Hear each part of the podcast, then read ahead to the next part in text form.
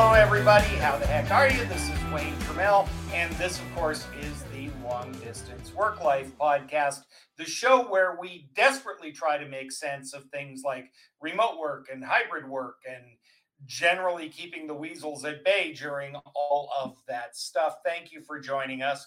This is a Marissa-less episode, as is often the case when I have an interesting guest to talk to. And by golf, not that Marissa's not interesting. Heaven forbid you take that inference. Uh, but we have a different guest with us today.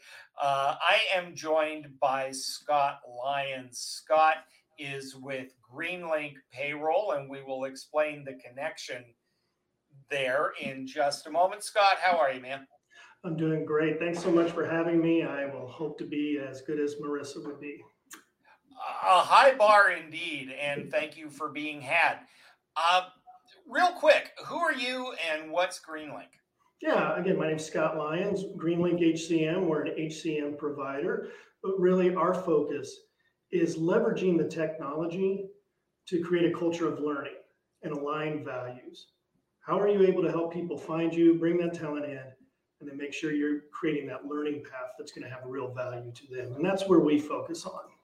All right. So, first of all, since we try to be a relatively acronym free zone, HCM is human capital management. So, just how you're managing your most important asset, your people. And this, of course, becomes even more important when people are not in a central location. I mean, I, I just to kind of do the idiot's version of this. You know, it used to be we were all in the office and there was an office or a whole floor of a building full of filing cabinets where the nice lady from HR would live. And if you needed your payroll or your resume or whatever, all that stuff went through there. The problem, of course, not the problem, but the challenge is now this is all done di- digitally. And I mean, that's basically what we're talking about? Yeah, you know, and it's always and whether you're sitting across from an employee or they're across the country, it's still about how are you connecting with them? How are you aligning your value? How are you creating that engagement, that experience that's going to that's going to resonate with them? Yeah, and while a lot of people may uh, miss the personal touch, and you know, some people actually enjoy talking to the nice lady from HR, uh, but technology and artificial intelligence and all of this stuff allows us to do some things that couldn't be done when it was one person sitting at a desk. And paint the picture for me because you know that I am somewhat of a skeptic about technology, but paint the ideal picture for me. How does good HCM software um, change the experience for the worker, particularly one who isn't in the office? Yeah, so uh, a lot of it has to do again with how you leverage that and connect with them early on. You know, you and I, when we were even out at HR Tech a few weeks ago, that whole idea of onboarding came up. And I'll just use that as an example if you're okay with me using that. A- absolutely. So, Wayne, when is an employee the most excited about their job? Do you ever think about that? It might be that moment where that offer letter comes over. I've seen grown men call up their mom, hey, mom, I got a new job. So you go through all this effort to, to woo them, to hire them, you make that connection. And so they sign a, a digital offer letter, do their digital signature. Email goes out with this link to take them out to onboarding. And what do most companies do? Uh, we need to get your W 2, your direct deposit, we need to get all this information. And look, you have to get that information. It's great to get it early on. Right. It's but, death by form. Yeah. It's just, okay, they're excited. Now they're going through, huh, this is what working here is like. What kind of experience are you giving? So wouldn't it be much more impactful if the first thing you ask is send a survey to them? What do you need this to be? How do you want to grow? What are the things that you need to learn here? What do you want to see 30, 60, 90 days out? Six months out, you know, start building that career path out for them. But then also connect with them. What are you passionate about? Tell us a little bit about yourself. Now, I'll have uh, HR leaders say, Oh, Scott, shouldn't we have found those things out during the interview process? And I'm thinking, well, personally, I'm in sales for most of my career. I know how to say the right things to an interviewer. I know people hear what they want to hear, but now you're going to engage in a different way. Now, why this is so impactful, Wayne, is so then on day one, they have a tailored onboarding learning program that's going to show what their career is going to be. Here's the path that we're going to take based on what you're wanting to do here. We're going to clearly define that first 30, 60, 90 days, that first 12 months. Um, I think a good thing to do is connecting them to their peers during that onboarding or actually pre-boarding, you know, before they even come on board. Connect them so you can start to create that peer accountability. But taking it away from the professional side and even bringing it over to the personal side. Hey, you mentioned a few things about yourself. Uh, you had said that you like to cook. We enrolled you in these three online cooking classes. I hope you enjoy that. Uh, we know you're going to be busy over the next few weeks and that first few weeks of employment. So we're also sending some prepackaged meals to your home. And then you said you were very passionate about that local animal shelter. Now, as an organization, you know, we support the Ronald McDonald House or Big Brothers, Big Sisters, whatever that may be. But we know on those four days each year that we allow you and we pay you to go volunteer, we know you're going to be down at that local animal shelter. One, by the way, we donated $100 to that shelter in your name. Okay. So so let's stop there because I'm getting that this is great. It's a chance to really connect on a personal level beyond just fill out forms and waiting for your yeah. password to arrive from IT. And you have, as happens a lot when the subject of AI and technology comes up, quickly veered from the really cool to the slightly creepy. Um, and, we talked about this a bit on on the floor at the conference that I have kind of this visceral reaction when my spirits or things about me start showing up when I didn't have yeah. that discussion. Um, so, so first of all, talk me off the ledge. yeah, yeah. So, and you know what? Again, part of that is using it the right way. Some of that's generational too. Right. How me as a Gen X person that looks at it may be very different to that digital native Gen Z. They're used to having that type of information out there. That's part of this social aspect. They want that connection. That's a big difference. So again, it's going to it's going to vary. That's where you also need to start using your things like your predictive analytics and start looking at those types of tools to see where the real impact is. So that's going to drive the direction that you want to go with that. So I get the whole creep effect. So, but you, you took us somewhere that I think is really important and that a lot of people don't understand what's going on. Um, I went to the HR tech conference understanding about a quarter of what I was actually seeing, but I needed to know what the world is actually doing and where the people who employ us are looking for help. And one of the things I saw, and your company does this, a lot of uh, there are several companies, I, I, guess, who are in that it's same space. it is both as a salesperson for you and a consumer for me. But problem that you're trying to solve, I think, is one that we don't often think about, which is HR, the people that lead people, need to know what's going on. And so there's a lot of data that gets gathered. And when you gather data, it's a little bit like driving through the rear view mirror. You know, you know everything that's happened. but where the technology is going, and depending how one feels about one's robot overlords, um, the well-intentioned intention is to use this analytics to anticipate what's next and see what's out there. What are your clients doing with this uh, with this analyzed data and crunch numbers? You know, and like you said, it was always in hindsight before. It was a snapshot of hindsight, which is great. But people would take surveys, it'd be presented to the executive team, and then it would just kind of go off into the ether because they didn't know what to do with it. The idea behind the predictive analytics is really understanding and building out those what if scenarios and what it's going to look like long term. So maybe you're finding you're, you know, what we're talking about here, somebody has 20 different locations. Why are these two performing better than this one? Or these 10 over here? We're going to collect that data. We're going to figure that out. And part of how we're using that data is we're actually talking to the people that are there. That's where a lot of this data is coming from, along with the performance, the productivity, the revenue. Okay, then how do we go and replicate that over here? We're taking the best things and just that's where it drives. It gives you that model of what it's going to look like. What you've done in the past, past performance is great, but how do we replicate that and move that forward? How do we know our turnover at these two locations is too high? Why?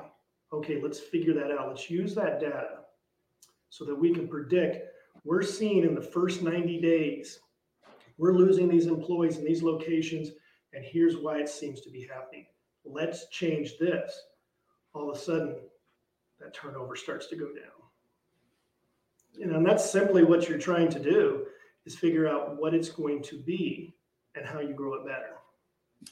Are your customers, and I mean, you're seeing what your customers see, are they seeing a difference in retention, for example, between on-site employees and remote employees? And what are the kinds of things that are making people stay or not? I think the thing that what's making people stay is the flexibility having the ability a lot of them want to know okay if i'm going to work here I, two days a week great i'll be in the office two days a week these other three i'm out you know for me i'm completely remote and have been uh, you know closest fellow employee to me is 500 miles away.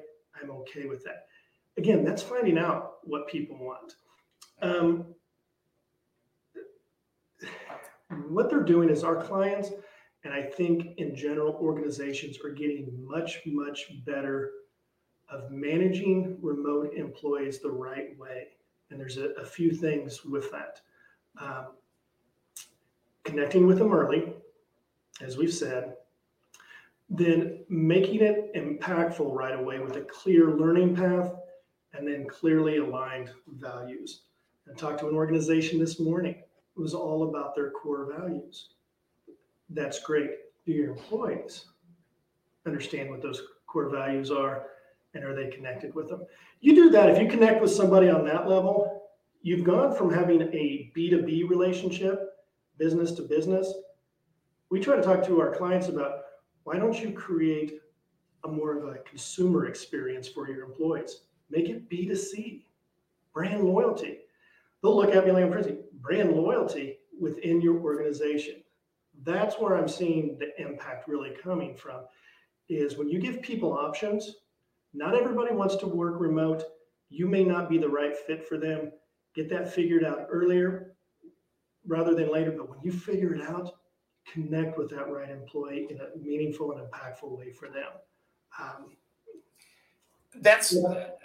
that's great stuff, and and I've been kind of ruminating on the lessons learned from my time walking the floor and, and talking to folks at the conference. And something occurred to me, and software like Greenlink or whatever um, you know, as always, appearance on this show does not mean a blessing or a recommendation. It's just out there.